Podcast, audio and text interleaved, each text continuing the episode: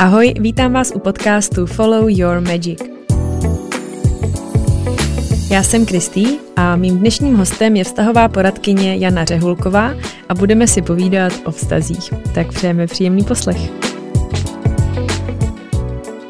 Ahoj kamarádi, moc vás vítám u další epizody mého podcastu a začali jsme sérii epizod, ve kterých uh, se bavíme o vztazích. A teď mám dneska úžasného hosta. Tím hostem je Jana Řehulková. Moc tě tady vítám. Ahoj, ahoj všem. Eh, Jana je eh, žena, kterou jsem poznala díky své knize Bez filtru. Když jsem před několika lety, už jako čtyři myslím to jsou, tak jsem hledala někoho, kdo by mi do knihy uh, zpracoval korekturu textu a Jana se mi ozvala přes Instagram a takhle jsme se vlastně seznámili, potkali jsme se i osobně a od té doby tak nějak o sobě víme a jsme v kontaktu. A já teď měla tu příležitost jí pozvat tady ke mně do podcastu, protože Jana je tedy, jak už jsem zmínila v intru, vztahová poradkyně a koučka a mnoho let pracovala nebo živila se jako lektorka komunikačních dovedností. Takže já tě tady ani moc vítám ještě jednou. Děkuji za pozvání. Jsem moc ráda, že jsi přišla a že zrovna ty jsi ta, která odstartuje tohle téma.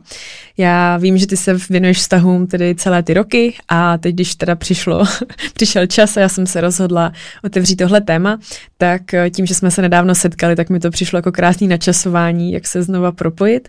A vždycky, když jsme se potkali a o vztazích jsme se bavili, tak jsem úplně hltala všechno, co říkáš a je vidět, že máš mnohaletý zkušenosti, tak eh, než se vrhneme do těch otázek, které tady všechny posluchače zajímají, tak eh, já bych se tě chtěla zeptat, jestli bys nám prosím eh, řekla něco o Českém vzdělávacím centru, které si založila před mnoha lety a jestli bys nám i řekla něco ze svého života, co se týče třeba tvého vztahu. To je hezký úvod. Tak České vzdělávací centrum jsme založili s manželem někdy v 90. letech, takže už je to fakt dávno, ale hlad po vzdělávání tehdy tady byl docela velký, ten trh nebyl ještě zdaleka tak nasycený a přesycený, jako je dnes. Takže to, co jsme dělali, byla potom poptávka nejenom ve firmách, ale i u individuálních účastníků seminářů, kurzu, workshopu. Takže jsme postupně nabalovali lektorský tým a pokryli jsme všechna možná témata, eh, tak aby to v těch firmách dávalo smysl od managementu až po toho posledního prvoliniového pracovníka. A samozřejmě každý seminář, který jsem vedla já, to znamená nějakého, z nějaké části komunikace, tak se vždycky stal minimálně na závěr ještě diskuzní kroužek o těch stazích. No a když to tak šlo léta a léta, tak nazrála doba, že jsem se posunula trošku od toho lektorství právě do oblasti vztahového poradenství a koučování. Dodělala jsem mezinárodní certifikaci koučování a tak kombinuju to poradenství s tím coachingem podle toho, jaké mám klienty. Uh-huh. A kolik let se teda vlastně věnuješ tedy tomu vztahovému poradenství? Úplně čistě vztahovém poradenství, jakože poradnu třetím rokem, ale jak říkám, předtím to bylo součástí, my jsme dělávali třeba takové víkendy pro manažerky a pro ženy vůbec, takže tam vždycky součástí bylo právě tady toto téma. Vozila jsem tam psychologii a, a různé jiné odborníky, takže si myslím, že mi to provází v podstatě celým životem. Mm-hmm. Takže to už je pěkná, pěkná řádka let. Je, ano, můj život už je pěkná řádka let. No, když jsi řekla těch devadesátek, tak... Ano, ano, je to tak. No a můj vztah, ten trvá už taky pěknou řádku let. Myslím si, že jedeme 29. rok, jestli dobře počítám.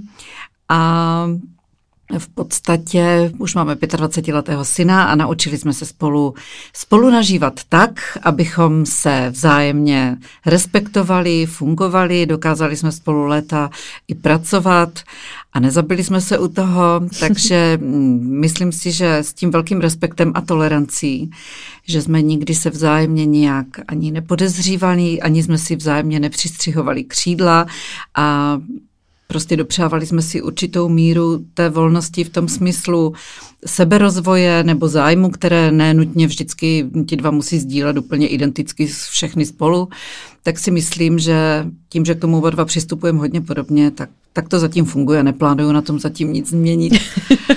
Mně se teda moc líbilo, jak teď, když jsem se zeptala, jak se ti úplně rozářily oči, já vlastně i po těch letech na tobě úplně vidím, jak o tom mluvíš vlastně s takovým tak úsměvem a jako s takovou radostí. To je moc hezký, to se fakt jen tak nevidí.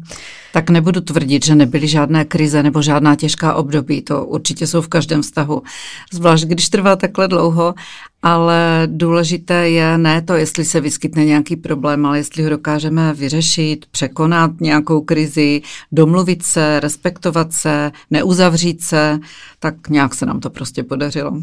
Tak to teda klobouk dolů. Jste inspirací, fakt.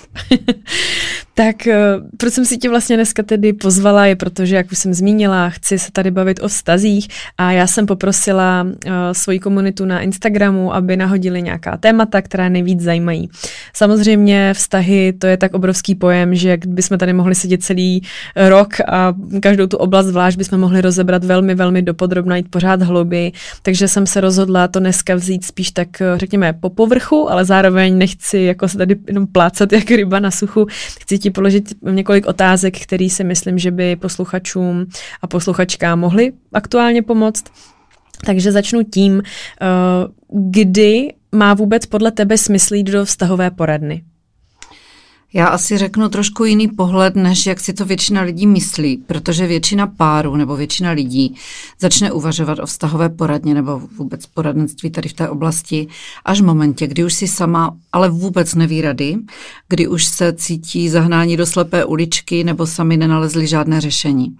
Ale já osobně si myslím, a na některých párech, které to takto pojali, eh, je zcela evidentní, že mnohem více pomůže a dává mnohem větší smysl a je to konstruktivnější, když při náznacích problémů, které se opakovaně třeba vrací, když v té komunikaci je něco, na co op, prostě opakovaně pořád dokola narážíme, nedokážeme se domluvit, nějaké spouštěče, které přivolávají hádky nebo nějaké konflikty a nedorozumění, tak když už v té chvíli člověk usoudí, že by možná bylo fajn, kdyby někdo nezaujatý s nadhledem odborně tu situaci jim pomohl zvládnout nebo projít nějakým tím úskalím a najít třeba určité možnosti nebo typy nebo cestičky, jak z toho zamotaného klubka těch nabalujících se problémů ven.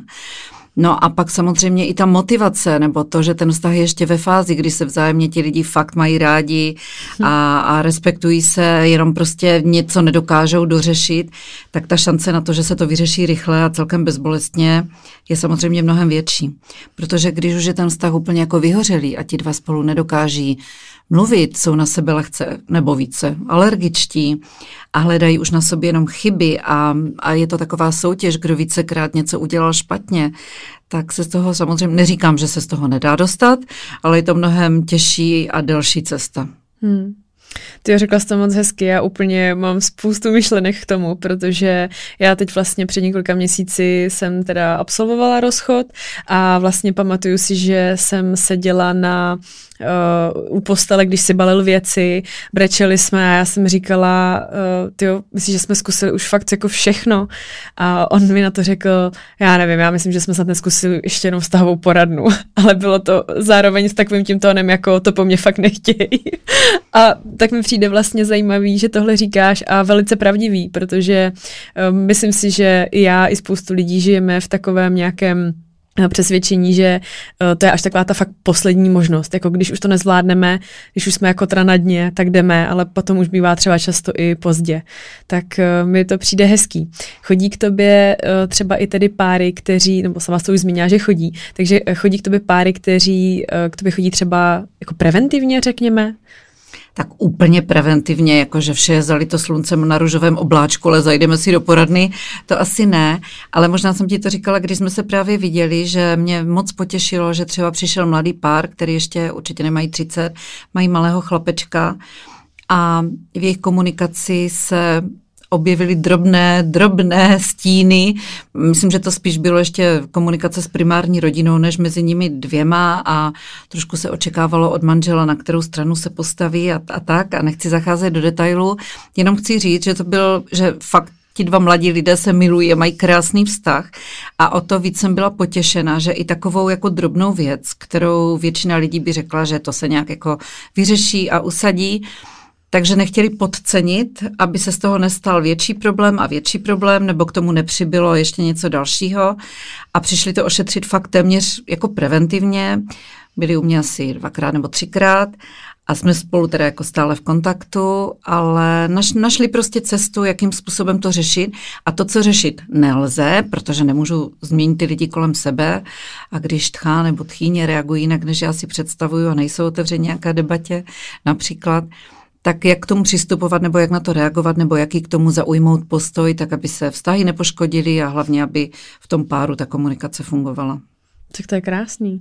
To je krásný. Jedna z častých uh, otázek nebo okruhů, který mi tady od posluchačů přišly, uh, byla, bylo téma seznamování. A já cíleně vlastně nechci položit tu otázku třeba jak se seznámit, kde se seznámit. I když ta otázka tam padla častokrát, tak já mám pocit, že je to jako když se někdo zeptá, jak mám začít cvičit, přitom je to jednoduchý, stoupni si a začni dělat, dělat třeba dřep. už, už to už se to děje.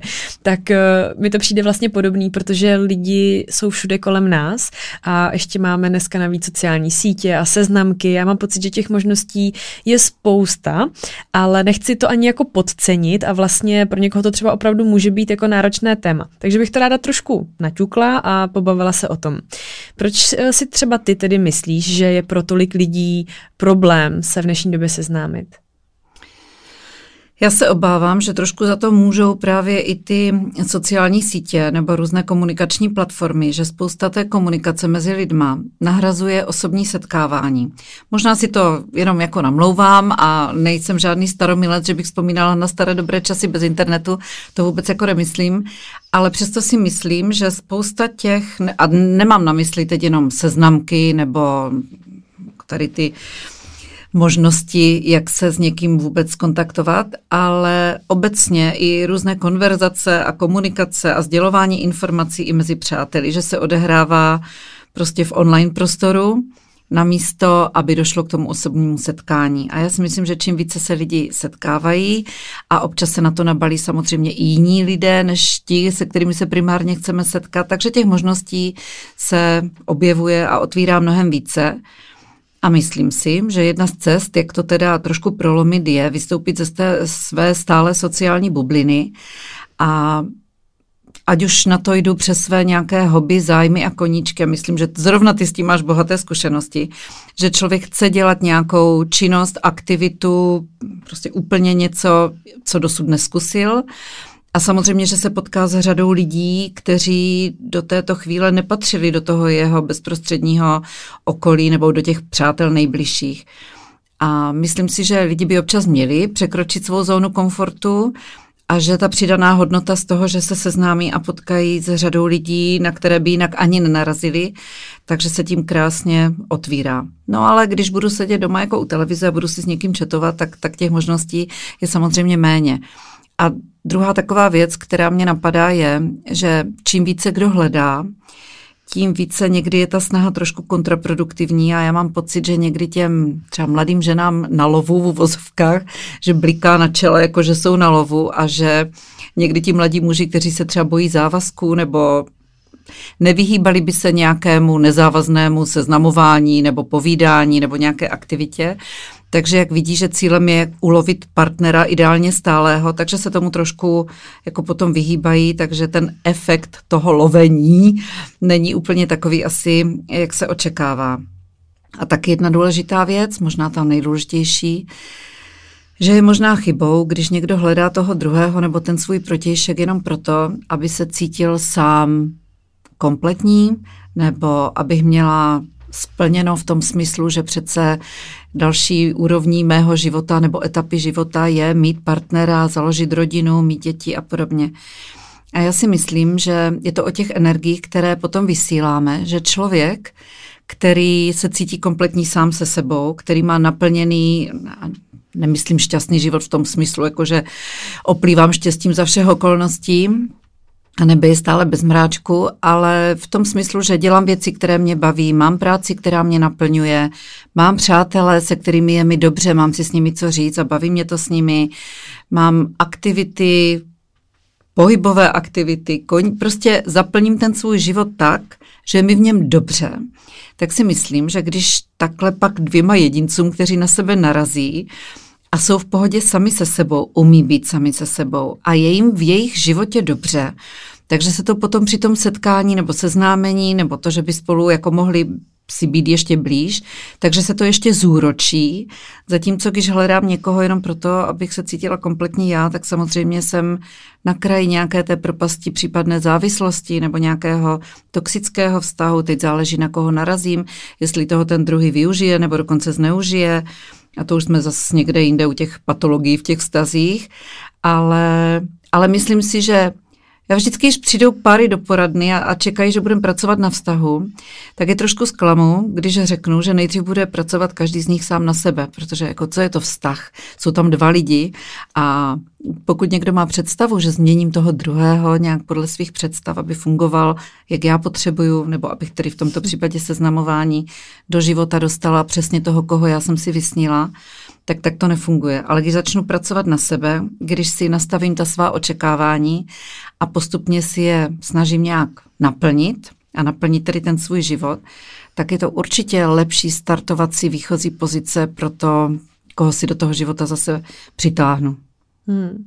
Ty jsi mi tou uh, odpovědí odpověděla na spoustu dalších podotázek. to je úplně super. Přijď zase. Ráda. Um, já se uh, tady usmívám a už mám trošku i křeč, jako mi přijde v, ve tvářích, protože všechno, co říkáš, mi dává obrovský smysl. Jenom se teda vrátím k tomu vystupování z komfortní zóny. Tak uh, jsem se tady tak jako zrekapitulovala rychle moje vztahy a je pravda, že jsem všechny vlastně eh, potkala ty partnery, když jsem vystoupila ze své komfortní zóny. Takže jsem třeba šla na jazykovou školu, na kterou jsem se tak trochu bála jít, nebo jsem odjela do zahraničí, kde jsem poznala dalšího partnera. Byla jsem pozvaná na hory, na chatu, kde bylo 15 poznat cizích lidí, ale šla jsem do toho, že vlastně jsem chtěla poznat jednu osobu, jednu slečnu, kterou jsem sledovala online a mezi tím jsem poznala dalších 15 lidí a mezi nimi byl i vlastně můj potom budoucí přítel. Takže opravdu uh, to chci jenom jako potvrdit, že ten výstup z komfortní zóny, tedy třeba eh, dělat něco jinak, než jak jsme zvyklí, uh, má jen co do sebe. A potom jsem ještě se chtěla vyjádřit k tomu lovení, tak myslím, že to funguje i naopak, že je spousta žen, které mají uh, trošku možná třeba strach z nějakých závazků. Já třeba teď zvedám ruku, jo, mluvím sama za ano, sebe, ano. že opravdu vím, že to na sobě cítím, že uh, je to pro mě velká výzva, vůbec závazky, že třeba vím, že si přeju rodinu a zároveň se toho bojím. A uh, když potkám muže, uh, který mu to svítí na čele a rovnou mi tam první jako schůzku vybalí na stůl, že chce mít pět dětí, tak já prostě uteču. Takže potvrzuju, že to fakt je cítit a fakt je to znát a ta dynamika je pak úplně jiná. Chybí tam taková ta lehkost, uh-huh. hnedka je to vlastně hrozně rychle vážný Přesně. a to není vlastně nikomu asi příjemný. Já vždycky říkám, že je potřeba nepřepálit start tak. a nevidět si toho druhého, co všechno od toho očekávám a jak rychle chci postupovat v těch krocích. Přesně tak. A přitom ono potom, když se ty lidi opravdu třeba zamilují, tak přirozeně to potom oba chtějí a už se to děje samo, ale ano. je to bez toho startu přepáleného, jak říkáš. A tlaku jenom z jedné strany. Tak, takže to jsi mi určitě uh, řekla, uh, nebo potvrdila nějaký moje domněnky tady o tom to teď. Uh, přesuneme se tedy od seznamování k nějaké uh, komunikaci. Komunikace je podle mě a, a možná si troufnu říct i podle mnoha různých psychologů a terapeutů, kteří třeba i sledují online nebo co vidím, jaké třeba taky tvoří obsah, tak komunikace je téma číslo jedna. Prostě všichni vždycky přichází s tím, že my si nerozumíme, my spolu nevíme komunikovat. Tak s čím třeba za tebou lidi chodí nejčastěji? Uh, respektive, když přijdou s tím, že spolu neumí komunikovat, na co nejčastěji přicházíte?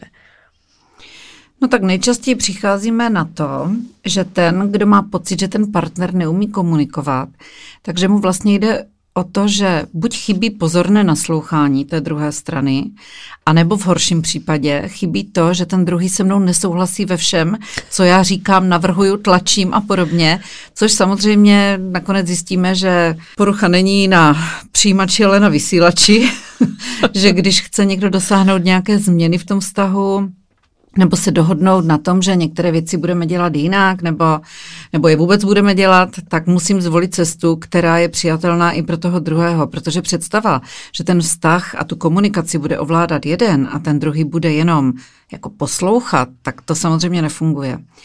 A nejvíc asi problémů v těch vztazích je, když si jeden z těch partnerů myslí, že má patent na pravdu a čeká a přivleče do poradny toho druhého, že jako já budu dělat toho arbitra a řeknu vlastně, co všechno ten druhý dělá špatně a jak by se měl polepšit a co by na sobě měl změnit a jak by na sobě mělo zapracovat, tak to jim vždycky trošku jako ten obrázek a ty puclíky rozkopu, protože tak to samozřejmě nefunguje. Žádná pravda objektivní pravda ve vztahu asi, pokud se nebudeme bavit o nějakých násilnostech nebo agresích a tak, tak asi neexistuje.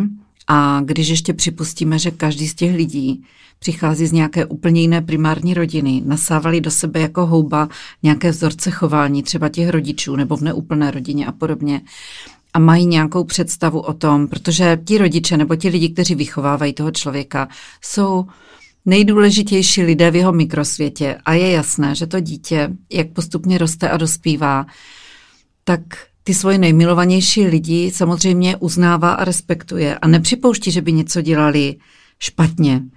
A tím, že nemají srovnání, protože každý z nás většinou vyrůstal jenom třeba v jedné rodině nebo tu větší část, tak, tak samozřejmě ty věci, které dělá moje milovaná maminka nebo milovaný tatínek, beru jako normu určitou. No a i když potom samozřejmě s tím zráním se dostaví jakási konstruktivní pohled a možná i kritika a vymezování se vůči některým věcem, tak stejně něco v tom podvědomí už je. A když přijdou dva lidé s úplně odlišnými představami o tom, jak by ten život teda společný partnerský měl vypadat, tak eh, a začnou se dohadovat, protože každý z nich třeba tlačí tu svou představu, ty své vzorce chování, kdo bude, já nevím, zpravovat peníze v tom vztahu, kdo bude rozhodovat o volném čase, kdo bude mít větší slovo k výchově dětí a, a další a další věci. No, tak samozřejmě to jako sebou nese ty hádky a konflikty a nedorozumění. Takže ti dva musí připustit, že si teď budou tvořit svou vlastní úplně novou realitu a že hledají vstřícnosti, nechci říct kompromisy v tom smyslu, kdy kompromis mě zavání tím, že není spokojený ani jeden z toho vztahu, jakože jeden chce na hory a druhý jde k moři, ale jedeme někam do lesa, takže není spokojený žádný, že? Tak si někdo představuje kompromis, hlavně aby nebylo po jeho, tak uděláme něco, tak to není kompromis. Myslím spíš teď ty vstřícnosti a ústupky, že jednou prostě je vstřícný jeden a ustoupí a po druhý ten druhý, prostě je potřeba se dohodnout. Takže to, co nejvíc jsou problémy v komunikaci ve vztahu, je někdy taková ta neústupnost nebo neochota možná couvnout z těch svých představ a očekávání, ale někdy i to, že o těch svých představách a očekáváních nemluvím a domnívám se, že ten druhý mi snad vidí do hlavy a že bude jako plnit má přání a že logicky přece by měl udělat v té určité situaci to či ono. Takže já samozřejmě, já tu komunikaci tlačím pořád, takže i tady tuto část, kdy je potřeba říct, co já potřebuju od toho druhého, nebo v životě, nebo v tom našem spolunažívání, co očekávám, naopak i o tom, co nabízím, že jo, co je pro mě důležité, tak pokud to neřeknu, tak, tak iluze o tom, že ten druhý se dovtípí, může trvat řadu let a na konci je vyhořelý vztah. Mm-hmm. Mm-hmm. Já se úplně usmívám, jak teď uh, řekla to logicky. Já bych si přála, aby všichni viděli tvůj výraz. to bylo vtipný, protože jako, jako log, přesně logicky v úvozovkách, protože uh, logicky, jak říkáš, každý je jiný a logicky každý, nebo tu logiku vidíme každý v něčím jiným, takže tam se prostě nedomluvíme, když si to neřekneme. A teda musím si přiznat, že zase mám takový to wow, jako to je super, jak jsi to řekla, že uh, ta komunikace často uh, vás v tom naslouchání třeba. Máš někdy mm, máš nějakou zkušenost nebo nějakou radu, ne, to rada používám slovo radu, ale máš nějakou myšlenku nebo nevím, nějakou metodu, jak um, těm lidem pomoct uh, komunikovat bezpečně, tak aby se teda potkali někdy na té cestě, aby se pochopili? Jsou tam nějaký zásadní třeba body, které jsou pro tu komunikaci důležitý? Tak to naslouchání ve smyslu, že kolik prostoru si vezmu já, když chci vyjádřit svůj názor na něco, tolik prostoru a respektu dám i tomu druhému a budu ho pozorně naslouchat. Nebo ještě, abych se vrátila o krok zpátky. Já si myslím, že může pomoci, když si každý v jakékoliv výměně názoru řekne dopředu sám pro sebe, co je jeho cílem, Hmm. A v momentě, kdy si řeknu, že mým cílem pro tuto chvíli jenom si ulevit a vyjádřit svou jako frustraci a nespokojenost a naštvanost, může to být někdy v některých situacích klidně cílem, že jo, tak si prostě ulevím a řeknu něco a třeba zvýšeným tónem a, a vztah, který stojí na pevných základech, tak samozřejmě i toto unese, když potom zase přejdeme k tomu pozitivnímu a nečekám, že nastane nějaká změna. Ale když mým cílem je, abych dosáhla nějaké změny, abychom se třeba s tím partnerem domluvili, že budeme trávit jinak volný čas, nebo že budeme něco prostě dělat jinak, nebo něco ve výchově dětí, nebo záleží, v jaké jsme fázi, tak když sleduju ten cíl v dálce a vím, že chci dosáhnout té změny, tak přece na to půjdu tou cestou, na kterou vím, že ten můj partner bude slyšet. Ne, že já mám očkrtáno, že jsem řekla všechno, co jsem měla na srdci, ale dolehlo to k jeho sluchu, teď nemyslím jenom slyšet, ale v tom smyslu obsahu. Pochopil vůbec, o co mi jde. Proto je někdy dobré se domluvit, když chci řešit něco fakt zásadního, kdy se o tom budeme bavit. Protože takové ty rozpoutané uh, hádky nebo diskuze v 11 hodin večer, když partner už od deseti nevnímá, nebo naopak brzo ráno před odchodem do práce třeba, nebo prostě v nějakou úplně nevhodnou dobu, nebo těsně předtím, než mám přijít návštěva, nebo než my někam naopak odcházíme, to je úplně úplně jako zbytečné a jenom to pokazí fakt ten vztah a tu atmosféru mezi těmi dvěma. Zatímco, když je to pro mě věc, která je důležitá, chci se domluvit na nějakém posunu někam, tak to správně načasuju. Prostě řeknu, chci s tebou probrat to a to, když se to hodí, ideálně, když tuším, že se třeba zapleteme trošku i do dohadování, tak když u toho nejsou ty děti, když u toho není teda vůbec jako nikdo. A a potom, když už jsou ta pravidla hádky, která jsem taky jako ošetřila v některých svých programech, tak je dobré si třeba i říct, když ti partneři jsou ve fázi, kdy se hádají kvůli všemu, že třeba ten rozhovor nebude trvat déle než kolik kdo unese, ale třeba hodinu bych považovala za úplně jako maximální, protože věř tomu nebo ne, ale jsou lidi, kteří začnou v 11 a skončí třeba ve 4 ráno, že? A mají do práce, jo. Tak samozřejmě, že potom se tomu ten, který není iniciátorem, vyhýbá takovým situacím, nechce, prostě cítí se unavený, nechce se o tom bavit v noci a tak. Takže to načasování kdy, někdy to omezení i o tom, jak dlouho se o tom budeme bavit. A když ke mně chodí lidi dlouho, tak klidně prostě se učíme i takové ty pomocné manévry, jakože když už jeden nastupuje třeba do osobních invektiv a posune se od té konstruktivní nějaké výměny do prostě nechci říct urážek přímo, i když někdy taky samozřejmě zvýšených tónů a tak, takže mají buď kouzelné slovo, nebo zvednou nějaký předmět, který tam někde mají, ale musí to respektovat oba, musí to být jako dopředu dohoda jich obou. A tím to skončí a domluví se, kdy budou pokračovat. Protože se prostě už ví, že jsou v té fázi, kdy na tom vztahu třeba pracují a nechtějí se hádat nebo chtějí eliminovat počet a délky těch hádek. Takže i toto může být takovým rychlým opatřením, jak to prostě stopnout a nedostat se zase do propasti nějakých jako podrážděných reakcí a pak dlouhého mlčení a tak. Takže, ale myslím si, že ta jednoduchá pomůcka, že si dopředu, než jdu do nějaké vyhrocené diskuze, nebo i nevyhrocené diskuze jako důležité, řeknu, co je mým cílem pro tu chvíli, takže může pomoci, protože když někdo ví proč, tak je mnohem snadnější najít ty cesty jak. To už je potom jako dostupné. Ale když, jak říkám, někdo chce jenom dokázat, že má pravdu a chce toho druhého zlomit jenom k tomu, co chci já a neposlouchám, co chce on, abychom se někde potkali, tak je to obtížnější. No. Hmm. Mně přijde, když tě tak poslouchám, že v podstatě to opravdu není o tom vyhnout se konfliktům a hádkám ve vztahu. To prostě je život, to se dít bude. Ale pokud je tam ochota z obou stran na tom pracovat, tak třeba mě zaujalo takové hm, to, to s tím zvednutím předmětu nebo říct si nějaké slovo, jako že to je záchranná brzda a necháme to na jindy. Takže to je opravdu už jako vědomá práce na tom vztahu a že i přesto, že tam je třeba ten konflikt, tak to zároveň ale ve mně budí pocit blízkosti. A respektu. A respektu. Protože ano, máme konflikt, ano, nesouhlasíme spolu, možná se na sebe zlobíme, ale oba na tom chceme pracovat a vlastně teď tady máme dohodu, že tohle slovo to zastaví, takže se setkáme příště zase o kousek blíž, až budeme víc třeba v klidu. A tam vlastně cítím, že to je vlastně posilující pro ten vztah. Určitě. Protože tu práci, kterou do toho jako investuju, tak ji potom třeba jen tak nevyhodím už z okna, už potom je těžší to schodit ze stolu a říct, tak, tak táhni na to kašlu. Je to najednou vlastně, já už do toho investoval nějakou svoji energii.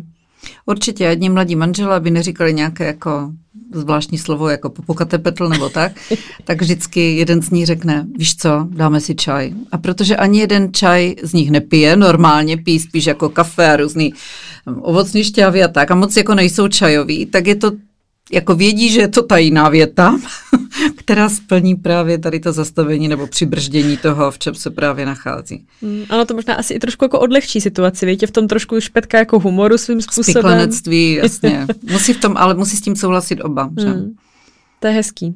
A teď mě ještě teda napadá jedna věc a to je, uh, co dělat, když se ocitneš ve vztahu s někým, kdo není ochotný na tom takhle pracovat a ta komunikace s ním je prostě ohromně těžká nebo nemožná až. A teď eh, to třeba nemusí být vždycky jenom ve vztahu partnerském, ale někdy to je třeba, se to objevuje vztahy rodiče děti nebo nějaké, nějaké členové rodiny, kdy nemáš moc na výběr a víš, že třeba s tím, eh, třeba řeknu například otcem je mi 16, bydlím doma, s tátou se bavit nedá, jak jak s tím pracovat, když víš, že ten člověk naopak hnedka zaútočí, bodne tam, kde tě to bolí, víš, že tě nevyslechne, že všechno schodí ze stolu. Je tam nějaká pomůcka, jak s tím prostě pracovat?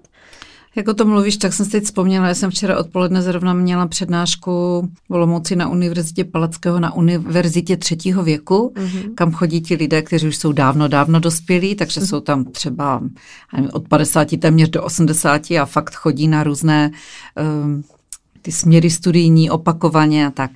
A včera jsme měli téma mezigenerační konflikt a já jsem byla překvapená, kolik z nich řeklo, že třeba oni se svými dětmi nebo dětmi s nimi, jako do jejich dospělé děti už, nemluví kvůli něčemu, na čem se neschodli. Tak jsem se snažila motivovat jako směrem, že ten život už není nekonečně dlouhý, zvlášť u té starší generace, a že je škoda, když si někdo takhle ty vztahy naruší a nepokusíte se s tím nic udělat. Ale tím navazuju na to, co jsi říkala, že já můžu udělat všechno proto, abych tu situaci, kdy se lidi nepohodnou, nebo ten druhý se mnou nechce mluvit, nebo odmítá pracovat na tom vztahu, nebo není otevřený a tak, abych ji napravila, nebo pokusila se ji nějak otevřít. Můžu jít fakt se srdcem na dlaní a říct, jak já to vnímám, zeptat se, co já pro to můžu udělat, nebo jestli jsme se nepochopili správně v nějaké třeba hádce nebo konfliktu, nebo vysvětlit líp svoje stanoviska a postoje v některých věcech, to můžu udělat a můžu nabídnout tu smírnou ruku. Ale pokud ten druhý nebude chtít reagovat, nebo bude uražený, dotčený, zabydlí se v nějaké své křivdě a někdy až v té roli oběti, jako jak mu bylo třeba ublíženo a nechce o tom ani mluvit, tak já s tím nic nedělám.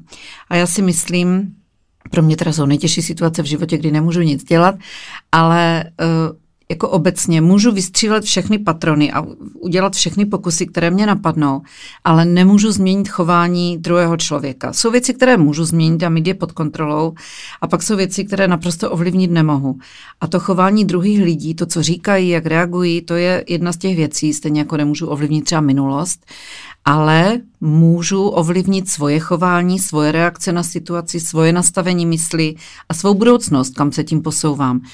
A tím chci jenom říct, že někdy je potřeba fakt si říct, že ano, udělala jsem pro to všechno, ale když ten druhý člověk nechce, tak zkrátka nechce. A pak je potřeba se rozhodnout, kolik prostoru někomu, kdo nechce, já ve svém životě nechám nebo nenechám. Mm-hmm. Jako představa, že máme nějaký kouzelný prsten, prsten po jehož otočení se změní všichni ti lidé kolem nás tak, jak my potřebujeme a jsou otevření, to prostě nefunguje. No. Hmm. A to platí i směrem k rodičům, i směrem ke kolegům v práci nebo k jakýmkoliv lidem. Udělám pro to všechno, jsem ochotna vyslechnout jejich kritiku, jejich argumenty, jejich pohled, připustit, že mi třeba nedošlo, že něco někdo může vnímat úplně jinak než já, nebo že jsem třeba i zavdala příčinu svým chováním k tomu, že si to někdo milně nějak vyložil nebo otočil proti sobě. To všechno můžu, ale nemůžu zařídit, jak na to bude reagovat ta druhá strana. Mm-hmm. Děkuju, to vysvětlila moc hezky. Um, posuneme se dál. Já bych se teda přes, uh, máme tady, už jsme řekli něco k seznamování, tak představme si, že jsme se teda úspěšně seznámili, vystoupili jsme z komfortní zóny, uh, teď jsme teda v nějakém vztahu a pracujeme na vzájemné komunikaci. A teď nastává tedy otázka, jak udržet dlouhodobě šťastný partnerský vztah tahle otázka tam byla mnohokrát. Takže mám pocit z toho, že lidé, eh, když už ve vztahu jsou, tak začnou narážet třeba na nějaké ty problémy a začnou váhat. Možná je to ten pravý, nebo jak, jenom, že když se rozejdeme, tak zase celý to kolečko absolvovat, to se mi nechce. A teď vlastně jako řeší, jak ten vztah udržet dlouhodobě spokojený a šťastný. Co bys k tomu pověděla? Myslím si, že kdyby to někdo tak jednoznačně už vymyslel, že by možná měl Nobelovu cenu za mír, protože by určitě toto mírové a příměří v těch stazích pomohlo mnoha, mnoha milionům lidí. Ale myslím si, že zase jsme u toho, že každý z nás by měl myslet na to, jak sám sebe udržet v tom naplněném a šťastném životě. A jak jsem říkala, neočekávat, že mi tu, tu prázdnou emoční díru ve mně zaplní někdo jiný. Každý z nás má nějakou emoční nádržku, kterou potřebuje naplnit. A je spousta lidí, kteří žijí sami a mají naplněnou ještě dokážou rozdávat. Ale jestli já si myslím, že všechno moje štěstí mi do mě má nalít někdo jiný, nebo ho má nějakým způsobem jako mi zprostředkovat, no tak samozřejmě, že nikdy nebudu ani v tom vztahu spokojená, protože žádný druhý člověk nebude reagovat jenom přesně na to, co kdy já, jak a, a odezírat mi přání z očí a myšlenky z hlavy. Takže já si myslím, že už do toho vztahu, když člověk vstupuje, jak jsme mluvili o tom naplněném životě, že je dobré mít takové nějaké opěrné pilíře v tom životě. Tak jak každá židle stojí na čtyřech nohách, tak aspoň čtyři pilíře v tom životě, nebo takové ty pevné body, téměř neotřesitelné, jsou fajn, když tam každý z nás má. Tak jeden je ten třeba vztah, nebo ta nejbližší rodina, když už, když už uh, ji máme. Druhý by měla být práce, ideálně teda práce, která nás nějakým způsobem naplňuje, uspokojuje, dává nám smysl. Třetí by měly být ty koničky a aktivity nějaké kompenzační, nemyslím teď jako, že pokračujeme v té práci jenom, ale prostě od pohybu přes pobyty v přírodě, různé výzvy, kulturu, prostě co koho baví, těší a naplňuje a potom jsou to ti jiní lidé mimo rodinu, přátelé, kamarádi, lidi, se kterými si rozumím, na které se můžu spolehnout, můžu je požádat o pomoc a nemyslím, že jim musím říkat úplně nutně všechno, ale vím, že tam jsou, když je potřeba, že mě určitě podpoří a pomůžou. A když to tak je, tak i v tom vztahu je to bezpečnější, protože když přijde zrovna nějaká kolize, třeba partnerská, tak ty ostatní nohy, ty pilíře, to, to podrží na nějakou přechodnou dobu.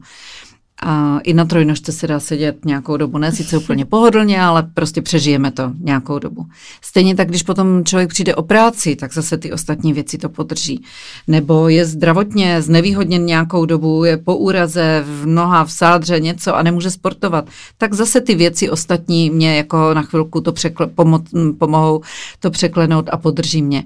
Ale když mám jenom partnera, a pak něco nezafunguje, nebo se něco pokazí, nebo se špatně pochopíme, nebo se naruší ta důvěra, tak samozřejmě, že je to jako velký problém. Takže se vlastně vracíš k tomu, co jsi říkala na začátku, už proč si vůbec ten vztah hledáme, pokud tedy doufáme, že to je něco, co nás naplní a díky tomu budeme kompletní, tak to je vlastně už tak trošičku jako si zaděláváme na nějaké nezdravé asi jako dynamiky, že v tom vztahu, jestli to tak chápu dobře. No, myslím si, že ano.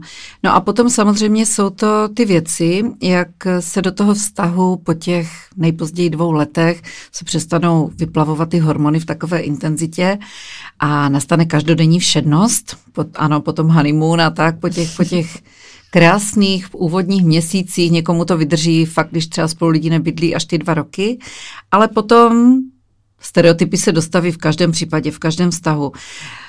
dostaví se spousta povinností a, a stejných věcí a chodíme do práce a jsme unavení a nevždy jsme v dobré náladě. Zatímco když spolu lidi randí, tak samozřejmě se na každý to rande těší, těší se na sebe, mají program, těší se, jak si to užijou, většinou je to spojeno ještě i s tím sexem a všechno je v nejlepším pořádku. Ale potom, když už se musíme dělit o to, kdo kdy vynese koš, kdo kdy nakoupí a jestli pojedeme třeba k jedním rodičům, k druhým rodičům a podobně, no tak jako jasně, že nastanou méně atraktivní chvíle v tom vztahu. A teď je otázka, jak tomu kdo přistoupí. A já si myslím, že ještě jednou z takových důležitých věcí je, když si lidi ponechají ve vztahu takové ty hezké rituály. Jakože dělají věci, které je zbližují, které je baví, přináší jim radost a je úplně jedno, jestli si prostě jednou za týden dají společnou vanu a udělají si vzájemně masáž třeba, nebo jestli si nenechají sáhnout na sobotní snídaně do postele, nebo jestli když jeden nebo druhý odchází, tak se vždycky obejmou a dají si pusu a večer neodejde jeden nebo druhý spát bez toho, aniž by zase si tu pusu dali, i když spolu třeba nejdou do postele zároveň a podobně. Takže myslím si, že někdy se totiž z těch lidí postupně stanou rodiče jenom a vytratí se třeba to partnerské, takové to blízké. Jako stoprocentně se koncentrujeme na tu novou roli, která je samozřejmě velmi důležitá a velmi naplňující. No ale pak si někdy, pak ty děti jsou větší a větší a pak si lidi všimnou, že jako ta partnerská blízkost, určitá ta intimita v tom vztahu, a nemyslím tím jenom sex, ale právě taková ta fakt blízkost, co spolu sdílíme, sdělujeme, jak na sebe reagujeme, jak se dotýkáme jenom tak mimo děk, jak si užíváme ty hezké chvilky, ať už u čaje nebo u kávy nebo u čehokoliv, tak eh, že prostě zmizeli a my jsme jenom rodiče. Někdy trošku unavení, protože s některými dětmi v určitých obdobích je to samozřejmě náročné, ale o to víc si myslím, že je potřeba hlídat, aby se nám z toho ty partnerské rituály nevytratili úplně a naopak je dobré je doplňovat. A i když jsme rodiče, tak pokud jenom trošku někdo má možnost zabezpečit si hlídání a nějakou pomoc, tak i ten čas strávený spolu, to, že spolu jdeme na večeři do kina, projít se, nebo můžeme jednou za čas odjet i třeba na víkend, nebo jenom sami dva a být tam jeden pro druhého. Takže jsou k nezaplacení tady v tom. A čím déle trvá to období, kdy jako se oddalujeme spíš, než přibližujeme, tím je těžší to potom překlenout. Jako kdo začne, jak začneme, to už jsme tak dlouho nedělali a teď najednou je to jako divný a podobně. Ale jsou páry, který fakt umí i v dospělém věku začít chodit do kurzu tance nebo prostě dělat věci, které je kdysi v mládí třeba bavily a zase se k tomu vrací, jenom proto, aby tam, aby byli spolu. Mm-hmm. Takže nepodceňovat tady tu oblast, nepodceňovat. nepodceňovat, takže ri- rituály, uh, udržovat to živý, nezapomínat na to, že jsme uh, jako také, také partneři, nejenom rodiči, když už třeba přijde rodina a to je hezký. Mhm. Jo, já si to tak v hlavě sumíruju, protože vím, že jsem se nedávno jsem se o tom s někým povídala o právě té roli třeba rodičovské, když přijdou děti, jak lidi uh, potom ty, ti rodiče často zapomín, zapomínají na to, že to dítě vzniklo protože na začátku byli oni dva a to je jejich láska. A že vlastně jakmile potom se všechno točí jenom kolem toho dítěte, tak eh, přesně jak říkáš, rodiče se vzdalují a potom, a přestože každý touží po blízkosti, tak někdo ji třeba najde někde jinde a už se to všechno bortí, jo? že vlastně to opečovávat pořád je vlastně moc důležitý. Zajímat se jeden od druhého mm-hmm. a nějakým způsobem si vyjadřovat i pořád i tu lásku. Já myslím, že knihu Pět jazyků lásky zná téměř každý a že je dobré vědět o sobě vzájemně, co jsou to ty věci, které potřebujeme, abychom vnímali a cítili to ujištění a zájem a lásku svého partnera a naopak, jak my to dáváme najevo, že to je dobré si říct, že? Hmm.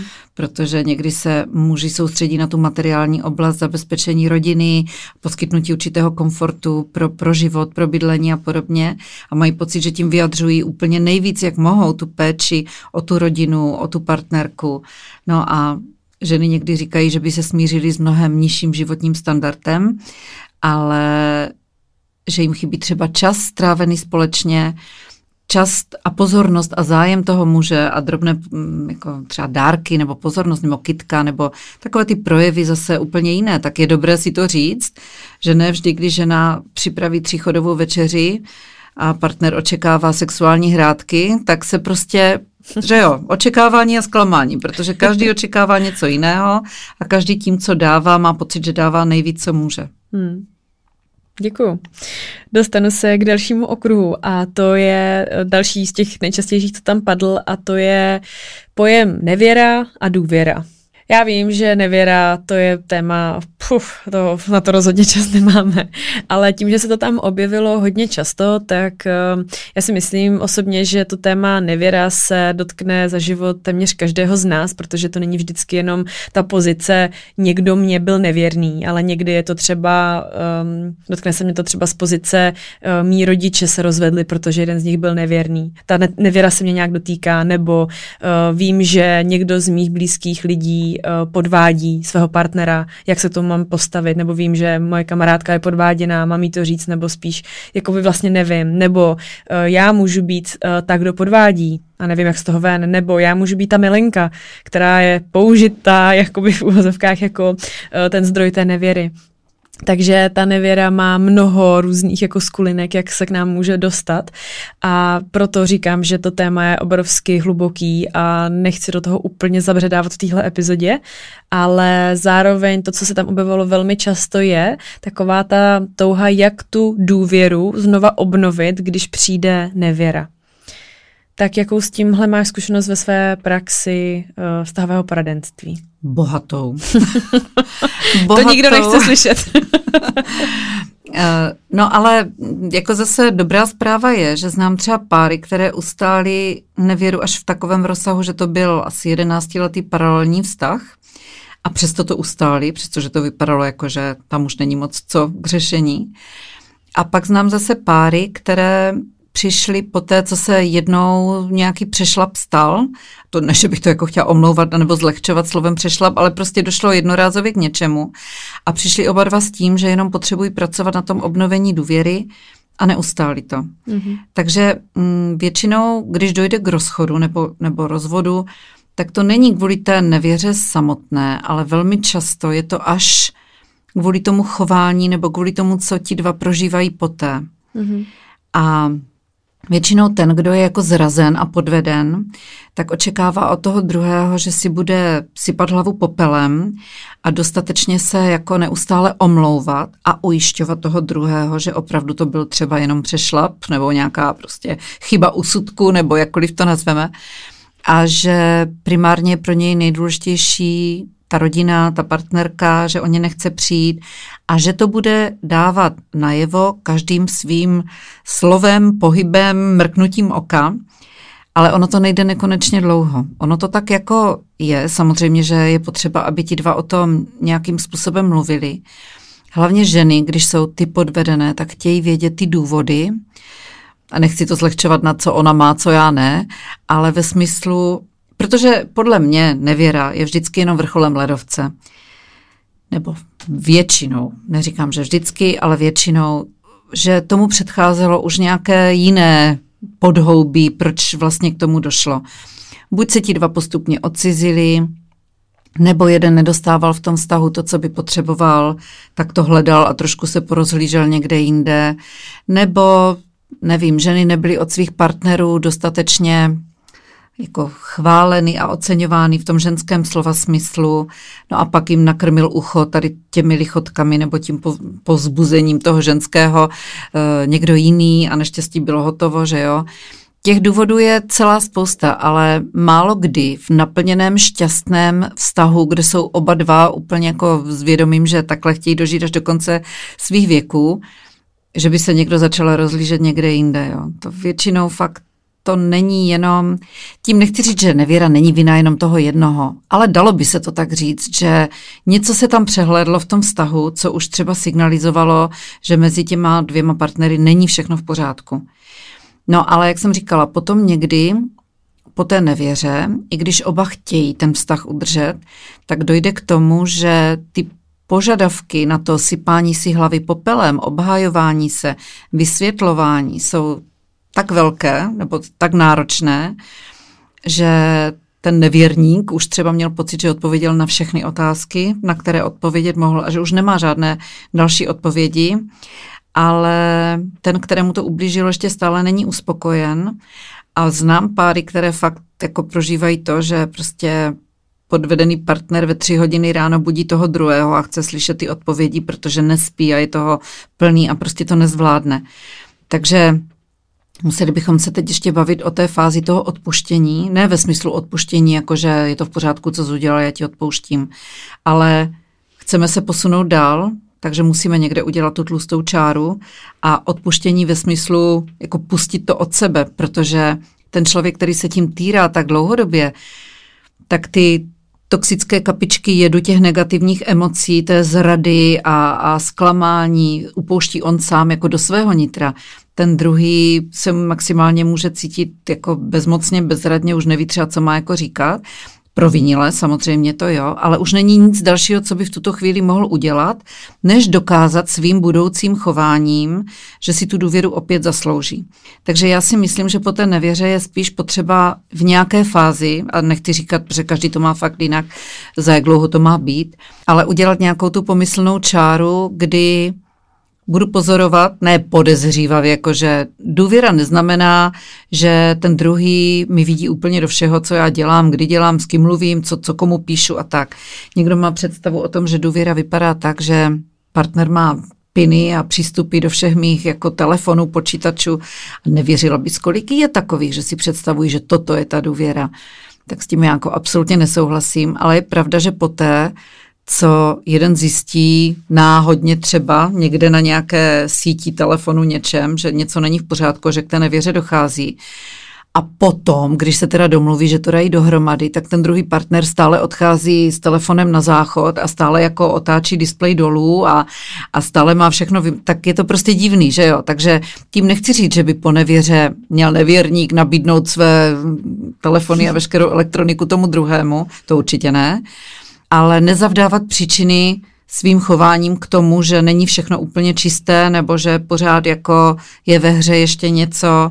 A naopak si myslím, že to ujištění o té důležitosti toho, s kým chci zůstat, s kým nechci přijít o ten vztah, ty důvody, proč o to nechci přijít, že je potřeba fakt vyjádřit explicitně, jednoznačně a někdy i opakovaně, ale ne nekonečně dlouho. Jako nikdo se nemůže plazit do nekonečna, že jo, a jako s tím pocitem viny to nikdo neunese. Ten vztah by ani nefungoval v tom područí, kdy jeden má jakoby navrh jenom proto, že byl podveden. Mám k tomu milion otázek. Je to na dlouho. Uf, úplně, úplně se teď tak strašně jako tady úplně si krutím prsty a, a držím se, abych je nezačala střílet na tebe, protože to bychom tady byli opravdu dlouho.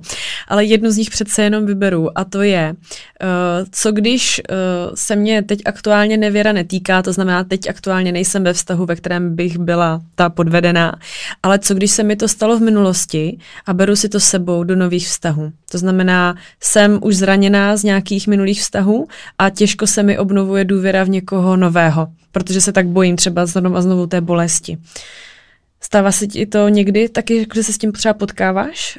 Uh, určitě, jo. tak určitě. To, tak víš co, co je důvodem třeba žárlivosti, že, která vede potom tady k různým těm pochybnostem a tak.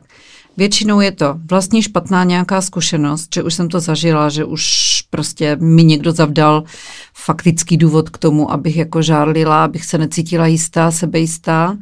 Nebo je to projekce, že já sama jsem to někdy udělala, nebo dělám, takže předpokládám, že úplně stejně to může udělat ten druhý. A nebo je to moje nízké sebevědomí v tom, že si pořád myslím, že může přijít někdo lepší, atraktivnější, přitažlivější, cokoliv. To jsou takový ty tři, podle mě, nejčastější důvody žárlivosti. Mm-hmm. A takže i ta minulá moje zkušenost může se hrát úplně stejnou roli jako to, že se mi to stalo v tom aktuálním vztahu, vztahu.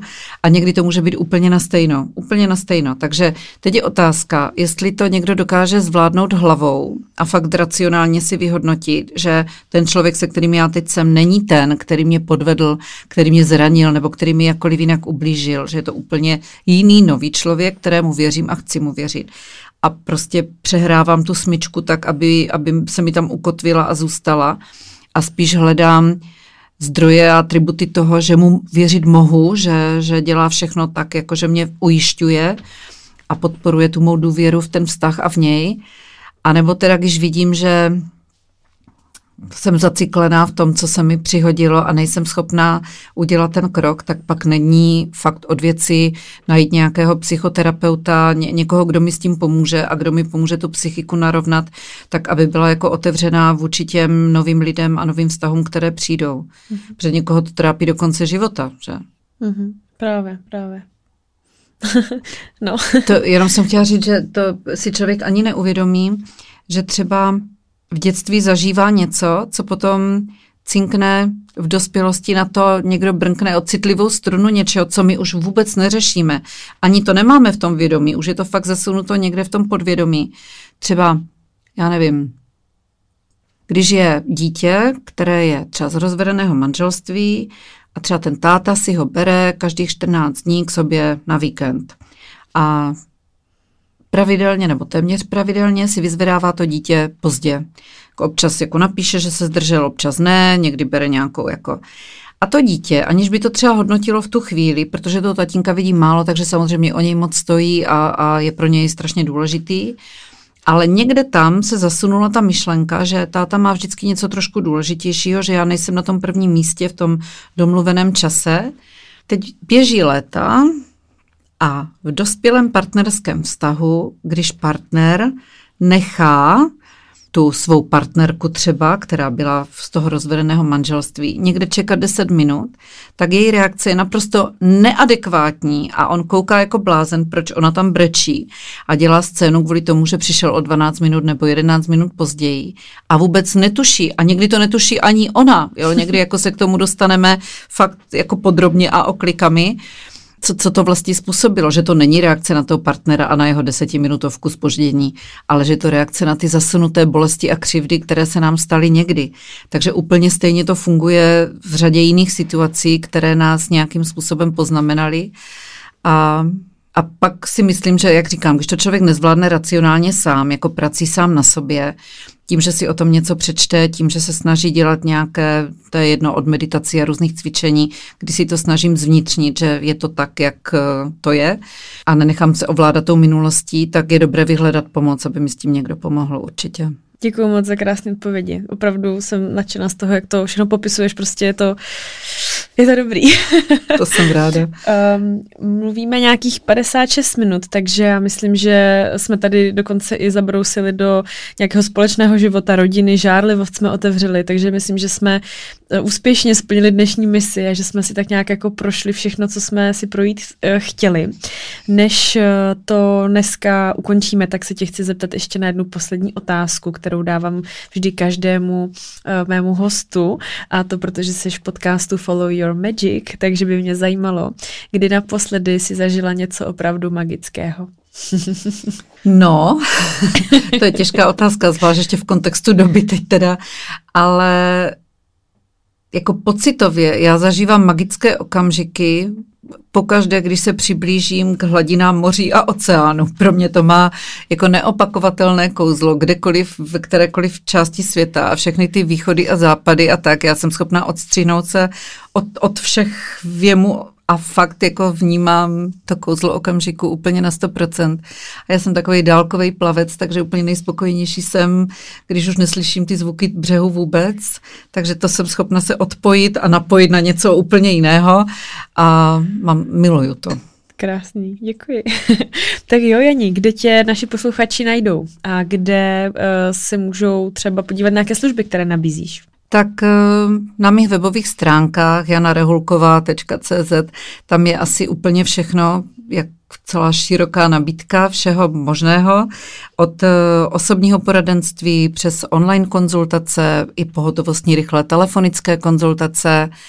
Jsou tam, je tam řada videí, ty jsou teda k nalezení i na YouTube a nějaké podcasty, Apple Podcast a všech tady těch platformách, ale jsou teda i na stránkách. Pak jsou tam takové projekty, tam třeba sedmidenní vztahový restart pro ty, kteří mají pocit, že se právě dostal do toho vztahu trošku stereotyp, tak by ti mohli projít. Je to takový sedmitýdenní program na to, jaké věci si vtáhnout do toho vztahu, aby se osvěžil, oživil, trošku pomohl. No a spustili jsme i kurz Manželská záchranka, je to v podstatě pro všechny vztahy a teď je tam tedy k zakoupení díl hádky a konflikty, takže je tam podrobně propracována, nechci říct metodika, ale spíš takové ty návody a typy, jak to zvládnout, ustát, jak se vymanit z toho kolotoče věčných dohadů, tak věřím, že i to by mohlo někoho inspirovat a pomoci. Super. Tak moc děkujeme. Je ještě něco, co by si chtěla dodat, než se dnes rozloučíme?